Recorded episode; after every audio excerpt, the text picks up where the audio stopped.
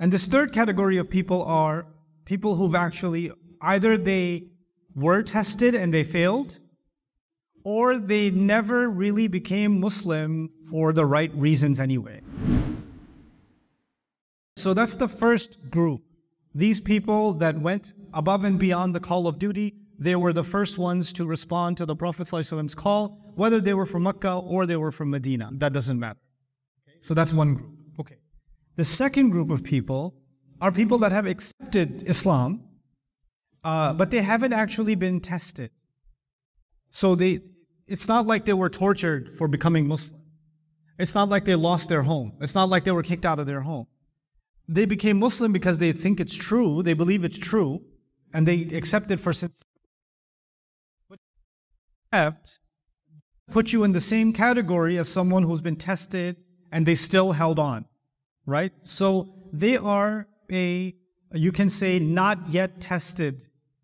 Not yet tested. And you know, there's a famous saying in Arabic, uh, you know, سوف نرى إذ انجل الغبار أفرس تحتك أم حمار, right? So we'll see soon, once the dust settles, were you riding on a, on a stallion or were you riding on a donkey? Because if the dust is there, like, oh my God, there's a rider that came. When the ride settles, you're, you're sitting on a donkey. Like this. Because you haven't the dust hasn't settled yet, right? So, and this you could say is a large population of Muslims who are in the middle. They're the middle category. They're not bad people, they just haven't been tested yet. Okay. Then there's a third category. And this third category of people are people who've actually either they were tested and they failed, or they never really became Muslim for the right reasons anyway. They became Muslims because the Muslims were winning and they joined the winning party. Or they became Muslim because it looks bad if they don't become Muslim. So they became Muslim for social reasons. They became Muslim for political reasons, for economic reasons. Or there were Muslims who were in the middle category, but when they were tested, they're like, this is too much, man. I can't do this. Is too extreme. We got to go to war? I mean, like the prayer thing. It sounds nice. The adhan is nice. But this whole Badr business? Now I got to take all my savings and go to the battlefield? No. I don't know. So this third group the Quran calls the munafiqun, the hypocrites. Hypocrites because now they're not, if, if you don't believe it anymore or you have a problem with it, come out and say it. They won't even come out and say it to your face. They'll say, no, no, no, we, of course we believe. Of course we believe. But actually, practically, they're starting to take steps backwards. They're being tested. So there's these three groups of people. Now, this is the important part. I want you to, what should I think about myself? What should you think about yourself? Should we think about ourselves in group A or group B or group C? It would be a problem if we saw ourselves in group A. Because that is what Allah advises us is لا تزكوا أنفسكم هو أعلم بمن اتقى. Don't consider yourselves pure. Right? So I can't say I'm the true believer. Like that's that's too self-righteous. You understand? It's also problematic to just automatically assume yourself to be a munafiq. And yes, there's fear of being a munafiq, which is different from I believe I'm a munafiq. So let me separate. I'm afraid of being a hypocrite is a separate thing. I believe I'm a hypocrite is a separate thing. And if you believe you're a hypocrite and you accept that for yourself, that's a problem. That's a problem. But then there's the middle category. The middle category is being pulled in two different directions. Motivate them towards Iman, and the hypocrites, the force is pulling them towards Nifaq, and they're like, sometimes I kind of go this way, and sometimes I kind of go that way, and I'm kind of stuck in the middle. And you know what's really healthy for every Muslim to think? They're right in the middle.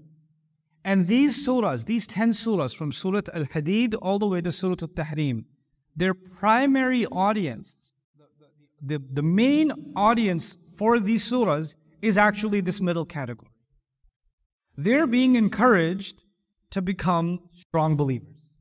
And they're being warned hey, by the way, don't fall into what? Hypocrisy. Don't go in that direction. And this issue of being allies or not allies is the exact same thing. These people in the middle, they might slip. They might fall towards some, you know, the, the, the later category. Now, one last thing about that.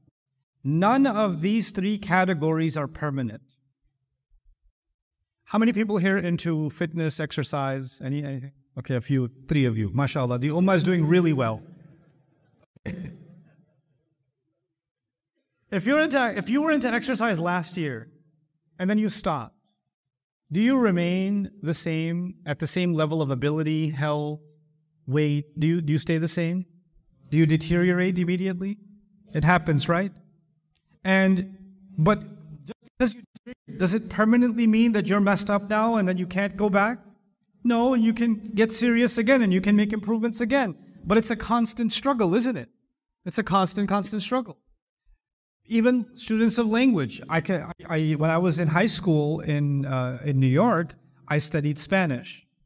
And I was really good at Spanish. I used to work in a Spanish neighborhood selling shoes. Uh, and the customers were, there was a Spanish neighborhood, so everybody spoke Spanish. So like, I had no choice but to, to constantly speak Spanish. So I got pretty good. Then I stopped using it for a long time. And guess what happened to my Spanish? It starts dropping. Just you start losing it more and more and more. I have some left, but it's not what it used to be. But if I started practicing again and started studying again, what would happen? I would improve again. What I'm saying is, just because you were a true believer doesn't mean you'll always stay there. You could start slipping and inching towards the middle category and eventually all the way down to what? Munafiq. So you're not safe just because you made it. Just because you're healthy in terms of your iman, that doesn't mean you're safe. And if you're all the way down to even the level of munafiq, it doesn't mean that you can't turn around and start making improvements and head back towards iman. You could, you could do that. There's hope for you. Now, if there was no hope for you, because there's three categories, and really in the end, we don't know where we are. But at least we should assume about ourselves, where are we? In the middle. That's what we should assume. The thing that's important is that Allah talked to all three groups with one call. Ya ayyuhalladhina It includes everybody. It includes the, the strongest believer it includes the middle believer, the weak believer, or maybe not the yet tested believer. It even includes who? The munafiq. Includes all three. Allah didn't say, Ya ayyuhalladhina amanu, kada wa kada, but then, Ya ayyuhalladhina nafaqu. He didn't say this. He addressed all of them. And even sometimes he would be talking to the hypocrites, but he would say, Ya ayyuhalladhina amanu. Ya ayyuhalladhina amanu. Lima taquluna wa la taf'alun. Those of you who believe, why do you say what you don't do? Isn't that a hypocrite thing? They say one thing, do another. Isn't that a sign of the munafiq? But he didn't start with Ya ayyuhalladhina nafaqu lima taquluna ma la taf'alun. He says Ya ayyuhalladhina amanu lima taquluna ma la taf'alun. This is really important now. Why, why, did Allah do this? One of the reasons you can, you can appreciate that Allah did this is even the people that have fallen into the depths of nifaq can pull themselves out. There's still hope for you. Allah is still calling you someone who has a chance because Allah still addressed you with Ya ayyuhalladhina amanu. So there's hope in words. Hey guys, you just watched a small clip of me explaining the Quran in depth as part of the Deeper Look series. Studying the Quran in depth can seem like a really intimidating thing that's only meant for scholars. Our job at Bayyinah is to make deeper study of the Quran accessible and easy for all of you. So take us up on that challenge. Join us for this study, the deeper look of the Quran, for this surah and many other surahs on bayyinatv.com under the deeper look section.